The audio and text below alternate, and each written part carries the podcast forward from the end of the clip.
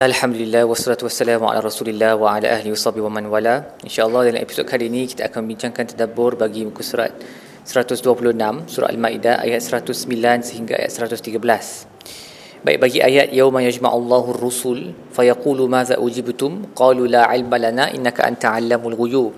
Pada hari Allah mengumpulkan keseluruhan para rasul lalu Allah bertanya kepada mereka apa yang telah kamu dijawab oleh kaum-kaum kamu maka mereka akan berkata la ilma lana. Kami tiada ilmu innaka anta allamul ghuyub. Kamulah yang lebih berilmu dalam perkara yang gaib. Jadi Ibnu Juzai berkata kata mereka qalu la ilma lana. We have no knowledge. Mereka menyebut uh, ayat tersebut kerana um, beradab dengan Allah. Walaupun mereka tahu jawapan tu tapi sebab mereka beradab kepada Allah maka mereka mewakilkan ilmu yang mereka ada kepada Allah Uh, Imam Al-Tabari pula berkata mereka menjawab sebegitu um, bukan untuk mengingkari realiti bahawa mereka tahu apa yang kaum mereka jawab. Sebab mereka berdepan dengan kaum mereka. Kaum mereka pun uh, tidak menjawab mereka dengan jawapan yang baik uh, bahkan melawan mereka dan sebagainya. Tapi mereka tak mampu nak jawab kerana um, apa? Dumbfounded because of the horrors of that day mereka terdiam kerana kedahsyatan apa yang berlaku pada hari kiamat. Um, uh, keseraman dan ketakutan yang dialami oleh uh, seluruh manusia pada hari kebangkitan mereka mereka tak mampu nak jawab.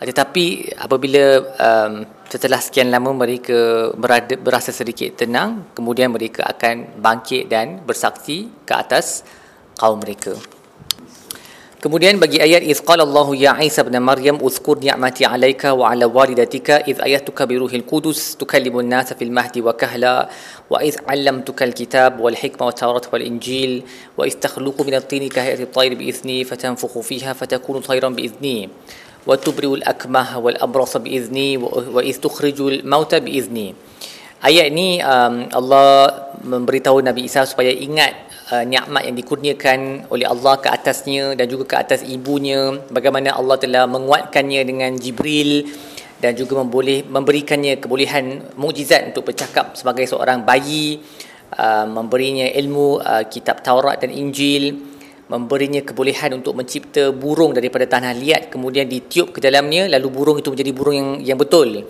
Dan juga bagaimana um, Allah memberinya kebolehan untuk um, merawat mereka yang ada penyakit kusta, mereka yang buta um, dan juga mereka yang menghidupkan semula orang yang mati. Semua semua tu dengan izin Allah. Syekhul Islam Ibn Taimiyah berkata semua ni adalah dalil yang jelas lagi menjelaskan bahawa Nabi Isa bukanlah Allah, dia hanyalah Abdullah, hamba kepada Allah sahaja kerana semua tersebut dia berlakukan dengan izin Allah. Sebab tu banyak kali perkataan biizni biizni diulang dalam ayat ni dengan izin aku dengan izin aku yang ni dengan izin Allah.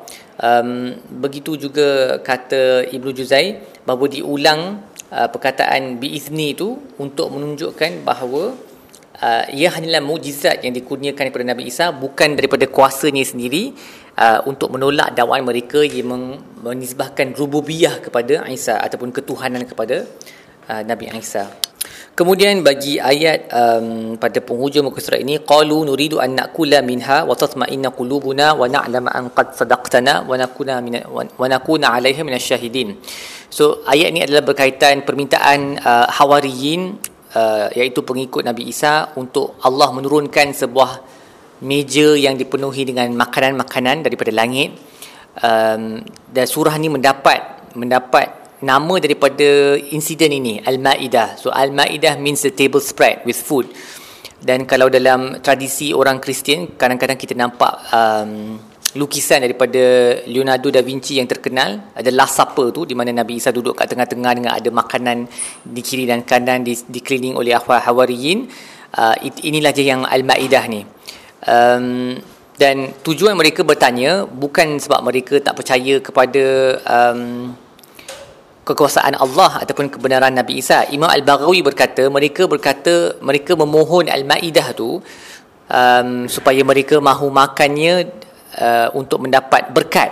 Uh, dan bukan kerana mereka memerlukan makanan tersebut dan apabila mereka dapat makan uh, makanan tersebut untuk mendapat berkat keyakinan mereka terhadap kekuasaan Allah akan bertambah dan juga hati mereka akan lebih tenang dan mereka akan tahu dengan keyakinan yang tertinggi bahawa Sayyidina Isa adalah memang Rasulullah dan dengan itu akan bertambahlah keimanan mereka. Ini seperti yang diminta oleh Nabi Ibrahim uh, diminta kepada Allah untuk menunjukkan kepadanya cara untuk membangkit cara bagaimana hari kebangkitan itu akan berlaku ataupun permintaan uh, Sayyidina Zakaria untuk memberinya tanda apabila Allah memberi berita, berita gembira bahawa dia akan mempunyai anak. So nabi-nabi ni dia bukan sebab tak percaya yang Allah boleh buat tapi mereka mahu uh, some kind of um, extra assurance uh, supaya keimanan mereka akan lebih bertambah. Bukan kerana mereka ada sedikit pun keraguan terhadap kekuasaan Allah Subhanahu Taala.